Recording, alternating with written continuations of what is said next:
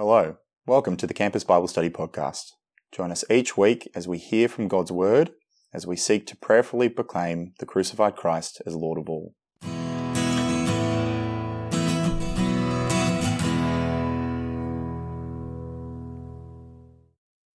This week's Bible reading is from 1 Corinthians chapter 1 verses 18 to chapter 2 verse 5. For the word of the cross is folly to those who are perishing, but to us who are being saved, it is the power of God. For it is written, I will destroy the wisdom of the wise, and the discernment of the discerning I will thwart. Where is the one who is wise? Where is the scribe? Where is the debater of this age? Has not God made foolish the wisdom of the world? For since in the wisdom of God, the world did not know God through wisdom, it pleased God through the folly of what we preach to save those who believe. For Jews demand signs and Greeks seek wisdom, but we preach Christ crucified, a stumbling block to Jews and folly to Gentiles. But to those who are called, both Jews and Greeks, Christ the power of God and the wisdom of God. For the foolishness of God is wiser than men, and the weakness of God is stronger than men. For consider your calling, brothers. Not many of you were wise according to worldly standards, not many were powerful, not many were of noble birth. But God chose what is foolish in the world to shame the wise. God chose what is weak in the world to shame the strong. God chose what is low and despised in the world, even things that are not, to bring to nothing things that are, so that no human being might boast in the presence of God. And because of him, you are in Christ Jesus, who became to us wisdom from God, righteousness and sanctification and redemption, so that as it is written, let the one who boasts boast in the Lord. And I, when I came to you, brothers, did not come proclaiming to you the testimony of God with lofty speech or wisdom. For I decided to know nothing among you except Jesus Christ, Him crucified. And I was with you in weakness, and in fear, and much trembling. And my speech and my message were not in plausible words of wisdom, but in demonstration of the Spirit and of power, so that your faith might not rest in the wisdom of men, but in the power of God. Hey there, welcome to the Bible Talks. Nice to see you. And uh, if you are someone that likes a challenging passage that's going to challenge how you presently think a little, you're in for a good passage today. We've got a great passage in front of us. Let's pray for God to help us understand it, and then let's dig in and, uh, and face the challenge. Father God, thanks so much for the opportunity to come to this place while we're at uni and to hear from you. Thank you that you've spoken to us in the Bible. We recognize that in today's passage there are some challenging things that are going to challenge the way we sometimes think. Please help us to be able to listen well. Please help us to be able to think well about what you are saying. And please help us to respond well. We pray this in Jesus' name. Amen. Well, if you wanted to convince someone to become a follower of Jesus, how would you try to do it? What would you do? What information would you want to put in front of them if you wanted to convince them to become a follower of Jesus? What kind of things would you try to talk about if you wanted to convince them to become a follower of Jesus? And can I flip the question around? Perhaps you're not yet a follower of Jesus. Can I flip the question and say, what kind of information would you like someone to put in front of you for you to become a follower of Jesus? Uh, what, what would you find convincing? And what perhaps wouldn't be very convincing for you. Sometimes people try good rational arguments that in Christian circles are often called apologetics. Uh, things like reasons why God is more likely to be there than not be there. Uh, things like answering the question of why a good God would allow suffering. If he's perfectly good and perfectly powerful, why is there still suffering? Or things like how the order and the patterns that our world seems to follow suggest an intelligent designer behind it, perhaps.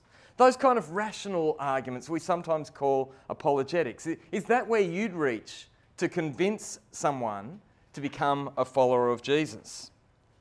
I guess other people go different places. Other people go to impressive displays of God's power. Uh, perhaps uh, over the years, people have tr- tried to convince other people to become Christians by, by putting on powerful displays of God's power, sometimes purported to be miracles of healing, things like that, uh, displays of the Holy Spirit's presence. Would that be your chosen method of trying to convince someone to become a follower of Jesus?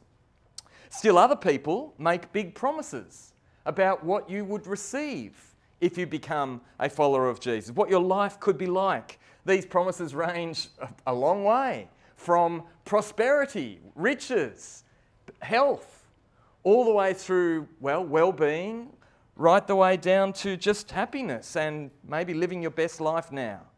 Is that the way you would prefer to convince people to become followers of Jesus?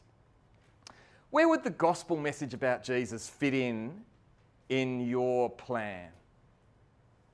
To convince someone to become a follower of Jesus, would the gospel message be kind of front and center, big picture? Or if you really wanted to convince someone to be a follower of Jesus, would you just kind of, the gospel would be involved, but maybe not the key thing? Or is the gospel message really not a major part at all because you actually want to be really convincing? If you've ever felt as though the gospel message about Jesus is not very convincing, then I think the passage we're about to look at today, I think you're going to enjoy it. If you've ever felt as though the gospel message about Jesus is just plain dumb, I think you're going to enjoy the passage we're about to look at today. This passage has a profound truth to teach us, but it's not an easy truth to hear for people who are clever. So you might find this passage today a bit confronting and hopefully in a helpful way. Let's get into it. We're at point one God's plan for wisdom. Grab your Bibles, let's have a look at verse 18.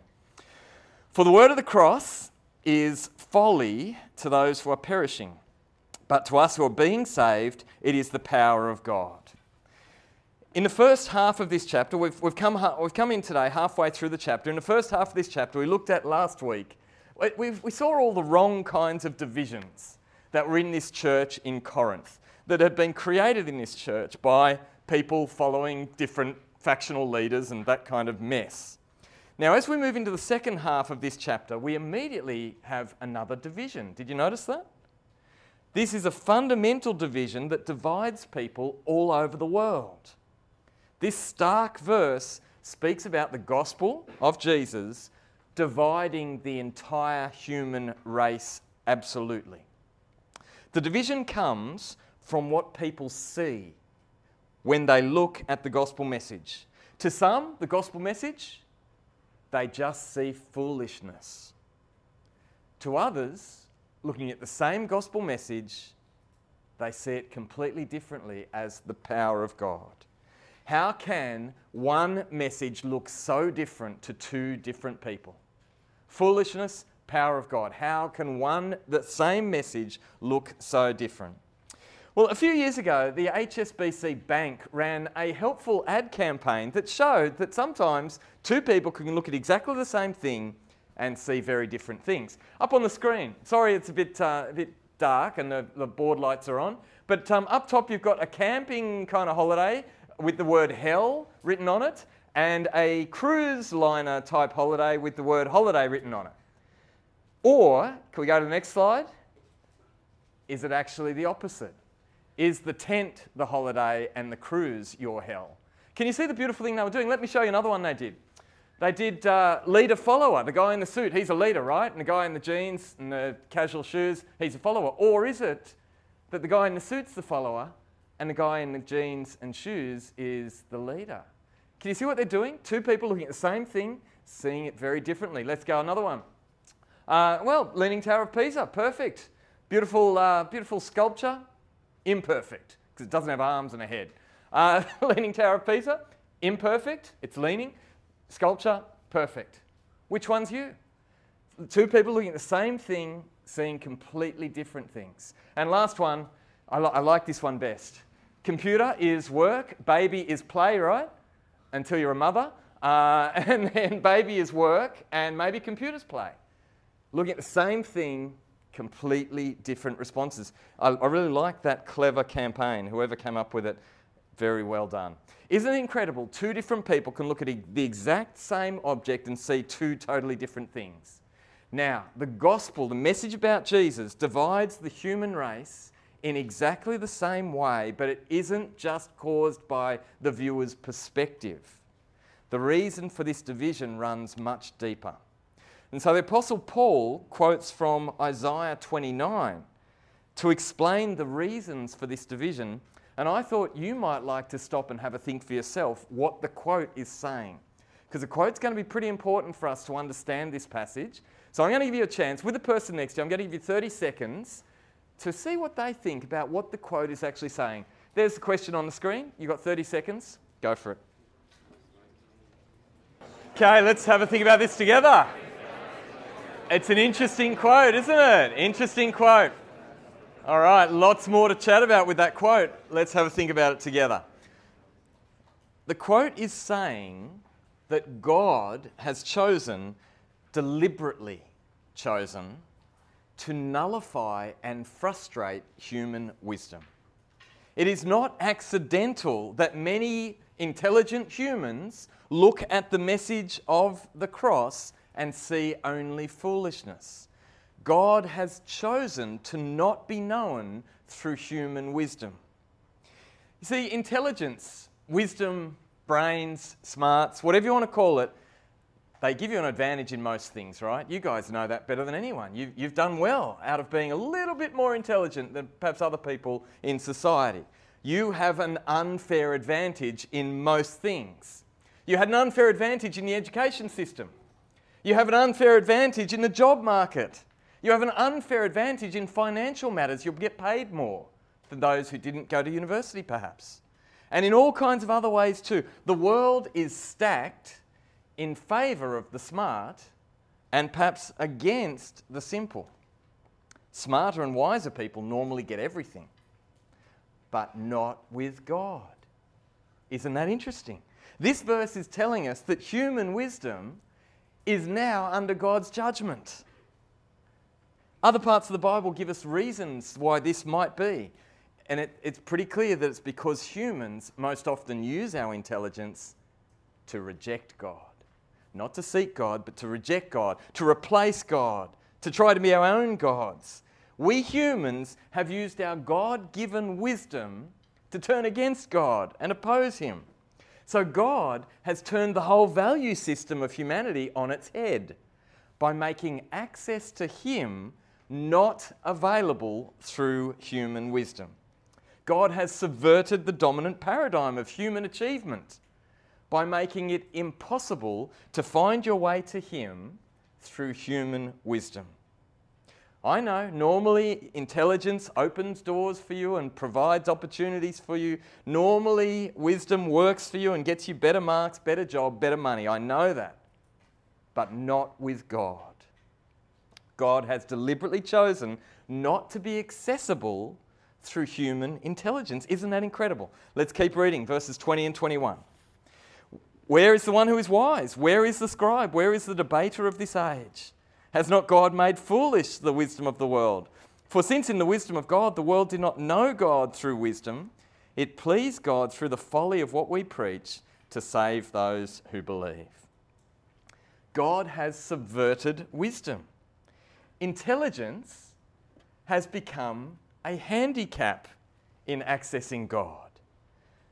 And that means that humans who have gloried in their wisdom and been praised for their intelligence are suddenly at a disadvantage in the most important aspect of life, and that is relating to God. Where is the wise one now? Where is the clever debater? Where is the scribe, the writer? Where is the rocket scientist? Where is the academic when it comes to God? The answer is no better off through their intelligence than anyone else in the world. No better off. Everyone has now the same advantage of being able to know God. God has nullified the advantage that the elite have built their lives upon. God has deliberately made the way to access Himself not through how smart you are, but through a completely different way. God has taken away the natural advantage of the smart by making access to himself through belief in a foolish looking gospel. And I think you'll see that there is something quite beautiful about that. So you may not have thought how beautiful it is that God has done this because, well, you're one of the smart ones. But do you ever think about the kids who didn't get into university, who wanted to? who probably worked just as hard as you, maybe even harder, who probably wanted to go to university just as much as you, maybe even more, but didn't get that opportunity because their brain isn't quite as fast and effective as yours at academic things. There's something pretty brutal about that reality, isn't there? And that is why there is something quite beautiful about God taking the ATAR out of the equation for accessing heaven. It is beautiful. It is beautiful, but it's not good marketing because it just doesn't hit any of the target markets that you want to hit. Let's have a look at it, verse 22 and 23. For Jews demand signs and Greeks seek wisdom. But we preach Christ crucified, a stumbling block to Jews and folly to Gentiles. Jewish people, uh, they wanted a conquering Messiah who would come in a blaze of miracles, just like the prophets of the Old Testament. That's what they wanted. The rest of civilized humanity, where the, the passage calls them Greeks because the, the Greeks ruled the world for a couple of hundred years before the first century. So, in a sense, it's, it's everyone who was civilized took on that name Greek. And so we've got the Jews and then we've got the Greeks, and they loved their learning, they loved their philosophy. So they were looking for a Messiah who was philosophically brilliant, academically unparalleled. And against all good marketing advice, God sent a crucified Messiah. And this didn't just miss the desired target markets, it gave them exactly what they despised, exactly what they didn't want. Crucifixion was downright offensive to Jewish people. Offensive. It just meant if you were crucified, you were a, a no good criminal who deserved to be crucified. That, you, it was offensive, it was shameful. Crucifixion to a Greek was just silly foolish, stupid. It would be like if you wanted to run for President of the United States on the platform that you survived the electric chair. You survived the death penalty, so you should be President of the United States. Well, that doesn't make you suitable to be president, it just means you're lucky, but still a criminal, right? Make no mistake, Christ crucified means king executed.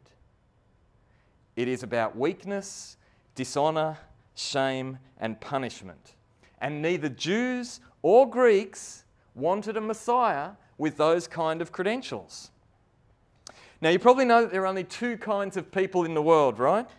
There are only two kinds of people in the world those who divide everything up into two categories and those who don't. It, there's the old joke, um, but in today's passage, it's really interesting because this theme of two kinds of people just keeps coming up.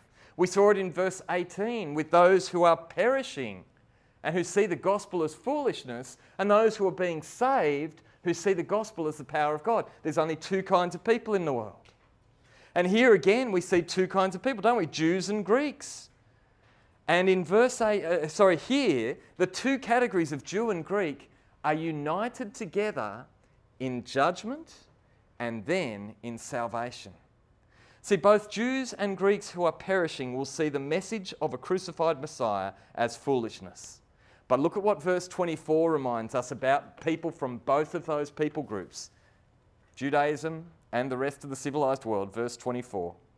But to those who are called, both Jews and Greeks, Christ, the power of God and the wisdom of God. The crucified Christ is a shameful message to both sides of humanity.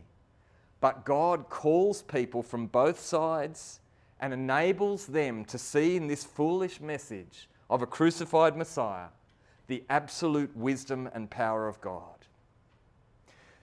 So, what is it that turns a stupid looking message, a foolish looking message, a dumb message, into the absolute power and wisdom of God? What is it that makes the change? What is it that, that changes you from seeing just foolishness to seeing the wisdom and power of God? What happens? To you to make that change? That's what we need to work out right now. Um, I'm going to give you the question, give you a chance to have a chat with the person next to you about it. So there it is. What changes the perspective on the cross from foolishness to wisdom? Have a look at the passage, see what you think. 30 seconds, go for it. Okay, let's try and work this out together. What is it that changes you from seeing foolishness to seeing the wisdom and power of God? What is it that changes anyone? Verse 24 tells us it is the call of God that changes everything, that allows you to see truly the wisdom and power of God in the cross.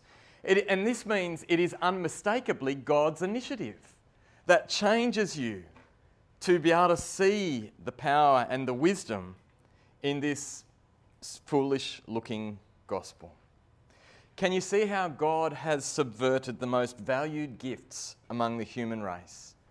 God has moved the goalposts. God has leveled the playing field. God has rewritten the rule book and every other sporting cliche that you want to put in there, God has probably done. God has made a fool of human wisdom by making salvation through something that human wisdom can't work out. God has outsmarted human wisdom and subverted it. Look at verse 25. For the foolishness of God is wiser than men, and the weakness of God is stronger than men. God, at his worst, is still way in front of humanity at our best. The dumbest thing God has ever done is still smarter than the smartest thing any human has ever done.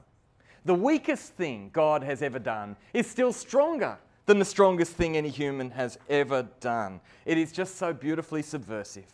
God saves humanity through the dumbest sounding message you have ever heard that an executed criminal rules the world and offers you the opportunity to join him in his kingdom.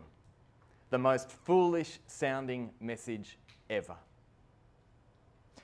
And we're at point two. The Corinthians demonstrate this. The Corinthians themselves demonstrate the foolishness involved with this message. And you've got to love how the Apostle Paul gently says this. You guys, you, you guys perfectly illustrate the foolishness.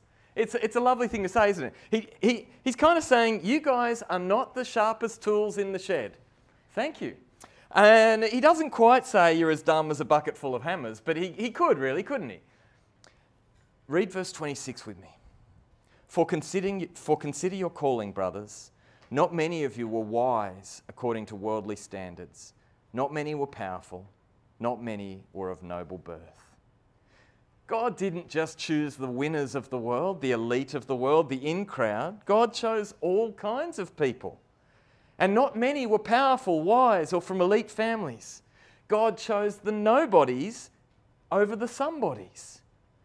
And the lack of worthiness of these nobodies actually communicates a lot about the message of the cross and about the God who saves through the message of the cross. The decisive factor is not your intelligence. The decisive factor in salvation is the God who chooses. Salvation is all of God. It's not about human merit, not about human worthiness or human anything. God has shown us how abhorrent it is that we worship human wisdom. And God has exposed it in the most dramatic way. Let's keep reading verses 27 to 29. But God chose what is foolish in the world to shame the wise. God chose what is weak in the world to shame the strong. God chose what is low and despised in the world, even things that are not, to bring to nothing things that are, so that no human being might boast in the presence of God. Why did God choose the nobodies? To shame the elite who were proud of their intelligence, proud of their position, proud of their power. God turned the tables on the usual human power structures to bring shame on those who exploit the usual human power structures for their own self serving advantage. And God has done it all to put an end to human boasting. We humans, we can be pretty arrogant, can't we? And often, the smarter you are and the more powerful and successful you become, the more arrogant you also become. And we quickly forget that the smartest thing we've ever done is still dumber than the dumbest thing God has done. We naturally elevate ourselves and we naturally devalue God. But in choosing ordinary people for salvation, God has subverted the normal human power structure and put boasting to an end. Because it's not all about you, is it? It's all about Christ Jesus. That's what verse 30 tells us. And because of him, that is, because of God the Father, you are in Christ Jesus, who became to us wisdom from God, righteousness and sanctification and redemption. As the old saying goes, it is not about what you know, it is all about who you know, as long as you know Jesus Christ. If you have been called by God to believe the foolish message of the cross, you now have wisdom righteousness, sanctification, and redemption. But notice how you have them. You have them in Christ. He is those things for you, He brings those things to you. It is all about what God has done for you in Jesus. So when, when you find salvation, you have nothing in yourself to boast about. It is only what Jesus has done that is worth boasting about. Wisdom has been redefined through the cross. All praise and glory is now deserved by God and His crucified Messiah. It's not about you and me, it's all about Him. So I want to encourage you to boast a bit more. I want to encourage you to boast a bit more. Boast as often as you can. And I think we have a word for boasting about Jesus. I think we call it evangelism. And I want to encourage you to, to boast away, boast lots. It's a great thing to do. Boast about your Saviour. Jesus alone is worthy of your boasting. And when you boast about Him, you are not just giving Him the praise and the glory He deserves, but you're also putting out there the foolish message that might save others. What a good thing to do. When you understand yourself wisely and you boast about Jesus rather than yourself, you can be surprisingly secure in yourself, just as God made you, whether you're clever or not, whether you're successful or not, whether you're powerful or not. You are just you, with all of your strengths and all of your weaknesses. But you've been loved by God just as you are and called into his family. And that is better than anything else in the world.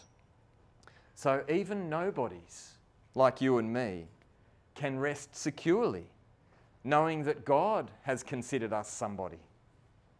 And that is what really matters. The Corinthians themselves beautifully demonstrate the foolishness of the gospel.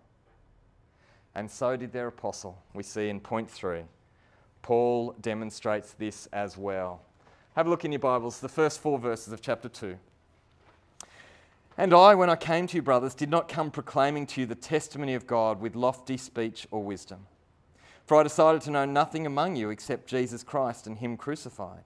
And I was with you in weakness and in fear and much trembling, and my speech and my message were not in plausible words of wisdom, but in demonstration of the Spirit and of power.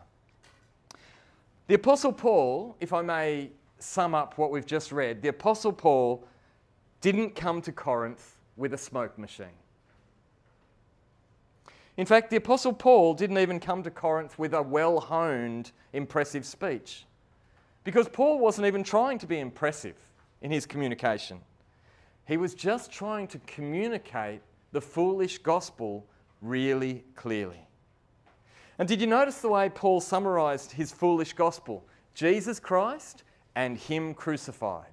Jesus the King, crucified. It's all about Jesus and it's all about that shameful execution. And that is the Christian gospel, the foolish message through which God chooses to save people. That's also the message that we are trying to proclaim here at UNSW, isn't it?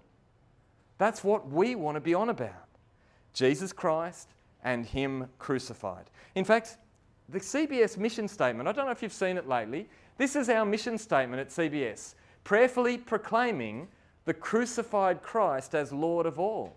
We evangelize, teach, train, and send each other as God's servants into all the world. That's what we're trying to do. But can you see? Can we go next slide? Crucified Christ, Lord of all, King executed. It's really important, isn't it? Our whole ministry is built out of that foolish gospel right at the center of it. And I hope your whole life is built out of that foolish gospel right at the centre of it. And when we realise just how much God's got this through his foolish gospel, it actually takes some of the performance anxiety off of us. The Apostle Paul, how does he talk about his performance? He doesn't say, oh, I was slick, I was fantastic. He says that his performance wasn't all that impressive. He didn't come with a polished speech. He describes his performance as weakness and fear and much trembling. That sounds like me when I do walk up evangelism. Weakness and fear and much trembling. Does it sound a bit like you? Paul the man matched his message. Weakness and foolishness characterized them both. And perhaps you and I, if we want to follow Jesus, need to get used to being characterized the same way. I was down at Maroubra yesterday morning having a coffee and a chat with some guys that I often talk to down there. Uh, they're, they're, kind of good mates. They, they don't follow Jesus. Uh, I've just met them down there and we just have a chat some mornings. They're lovely guys, but I was wearing my CBS t shirt and they gave me a bit of stick about campus Bible study. They know what I do, they know I work here, they just like doing it. And I thought, you know, what do I do at that point? You know, because I, I like a bit of witty banter as much as the next person. But what do you do? Do you, do you fight it out? Do you, do you have the comeback line? Do you, do you kind of have to have the last word, the last laugh? Oh, I, I'm comfortable losing that one. I just say, poor me, move on. When, you, when you're secure in Jesus and you understand that, well, the, the gospel's all about foolishness, it means you don't always have to win. You don't always have to sound the most impressive. You don't always have to have the last word or the last laugh. That is the weakness that characterizes the gospel. If you have security in Christ, you have the security to not always have to win. Now, there's one more interesting issue in these verses that almost seems at odds with everything else we've seen. Paul is talking about his own weakness and trembling. He's talking about his unimpressive speech and wisdom. And then suddenly in verse 4, he talks about his ministry coming with demonstrations of the Spirit and with power. That sounds really impressive, suddenly. Now, I've, I've been, I've visited churches that promoted things like this demonstrations of the Spirit and power, and they did not seem to be glorying in their weakness at that point or their foolishness. The demonstrations of the Spirit and the power that these churches promoted were more like powerful signs and wonders of God's power in today. And, and, and they sometimes involved purported healings of people and purported miracles and all kinds of things. Is that what Paul means by demonstrations of the Spirit and power? Here's your last chance to have a little chat with the person next to you. What do you think Paul means by demonstrations of the Spirit and of power? 30 seconds. Okay, let's have a look at this together. What are these demonstrations of the Spirit and power that, um, well, some churches use that language today to talk about some pretty impressive stuff? Uh, is that what Apostle, the Apostle Paul is talking about? Pretty impressive, amazing things, signs, wonders? Well, the, wor- the words come up in another of Paul's letters that I think help us to understand what he's speaking about. So, can we go to uh, 1 Thessalonians uh, chapter, where are we? We're in chapter f- uh, 1, verses 4 to 8, that's uh, slipped off the screen. Um, for we know, brothers, loved by God, that He has chosen you because our gospel came to you not only in word, but also in power and the Holy Spirit, and with full conviction. You know what kind of men we proved to be among you for your sake, and you became imitators of us and the Lord. Do we have another one? Excellent. For you received the word in much affliction with the joy of the Holy Spirit, so that you became an example to all the believers in Macedonia and in Achaia. For not only has the word of the Lord sounded forth from you in Macedonia and Achaia, but your faith in God has gone forth everywhere so that we need not say anything. Now, these verses are all about what? They're all about changed lives. Lives so powerfully changed by the gospel that the word about it spread out all over Europe and all over the world. What is demonstration of the Spirit and power? It is most clearly seen in changed lives. And I think that's exactly what Paul's speaking about in both 1 Corinthians and 1 Thessalonians. The context is lives changed by the gospel that become a great example to people all over Europe. Where are demonstrations of the Spirit and power most clearly seen? In the miraculous transformation of lives from rebel sinner to child of God. That is the greatest sign or wonder ever. A life changed completely, miraculously, by the foolish gospel. It's the most powerful miracle there is. If you are a follower of Jesus, you have had the most powerful miracle God can do, transforming you from rebel to child of God. Nothing more powerful. I hope you've seen today why God has deliberately chosen to subvert the dominant paradigm of our human culture and to make salvation through a completely foolish message. But just in case, the Apostle Paul has one more reminder for you in our last verse, verse 5. So that your faith might not rest in the wisdom of men, but in the power of God. That's why God has chosen to do it this way. Where would you prefer your faith to rest? Do you know, there's a lot of atheists out there who have rested their faith in human wisdom. If you are really clever and you use all of your cleverness to try to find God, to look for God, I suspect that you too will wind up close to being an atheist. Because God has chosen not to be found through human cleverness. But God, in His kindness, can bring you to Himself by calling you to salvation through the foolish message of the cross. And because that is the only way to salvation, you can see why the Apostle Paul says it all rests on God's power, not on man's wisdom. The Corinthians demonstrated it, the Apostle Paul demonstrated it. Will you demonstrate this truth that salvation is only through the foolishness and weakness of a crucified Messiah? We're at our last point, and we'll finish by 5 2. You don't need to worry about that. Will you demonstrate this? Now, I recognize this is going to be a pretty tough challenge for many of you because you are clever. You're smart. You are the winners when you play by the normal human rules. You're the ones who've been gifted by God with intelligence that helps you answer multiple choice questions more correctly than others. And you may be able to write the odd essay and solve math problems too. Well done. You are amongst the group that will find it hardest to accept a foolish gospel about the shameful, weak death of the king. You are amongst the elite of the human race, but that just means you will find it harder to accept that God's way of foolishness is actually the wisest way. Because you are good at performing, you will find it hard to accept that salvation is not about your performance. Because you are intelligent and gifted, you will find it hard to accept that your place with God is not impacted by your intelligence or your giftedness. Will you trust that God knows best? And will you demonstrate that trust in the way you live? Let me give you one little example of where it will, will play out in your life valuing people. How you value people.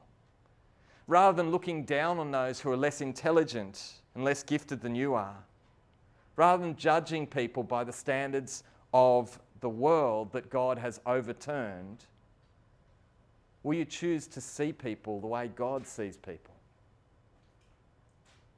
Will you demonstrate your trust in God's foolish gospel in the way that you try to help people become followers of Jesus?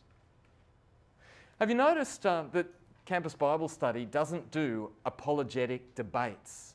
You know, the debates where you get in the smartest Christian you can find, and they get in the smartest atheist they can find, and then the two sort of pit their wits against each other and put their best arguments together. And you know, the audience, you know how always both sides they both know that their champion won, and both sides don't move an inch in what they think. We don't do that because of passages like this. Because this passage tells me that we shouldn't expect to win a debate like that.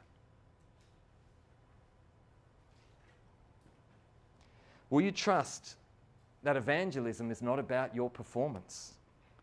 Will you trust that even your shaky, nervous words about the foolish gospel of the crucified King can be used by our powerful God to bring people to life in Christ.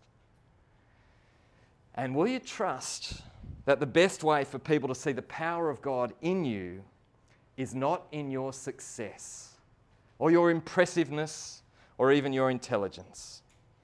Will you trust that God can use you best when your life demonstrates the foolish gospel? And when people can see your weakness, your foolishness, your dependence. I guess in the end, what I'm asking you is this Will you trust that God's foolishness is wiser than human wisdom? Let's pray. Our Father, we want to thank you for this really challenging passage that really does push us to think about the way we relate to each other and the way we relate in this world that has valued things so highly that we tend to be good at. Father, please forgive us for our pride and our arrogance and our boasting that is not in Jesus. Please help us to boast in Him for everything He's done for us. We pray that you'll help us to keep uh, holding out His gospel, as foolish as it sounds, to those who need life in Him. Please help us to keep loving people by doing that. We pray it in His name. Amen. Thanks for tuning in this week to the Campus Bible Study podcast.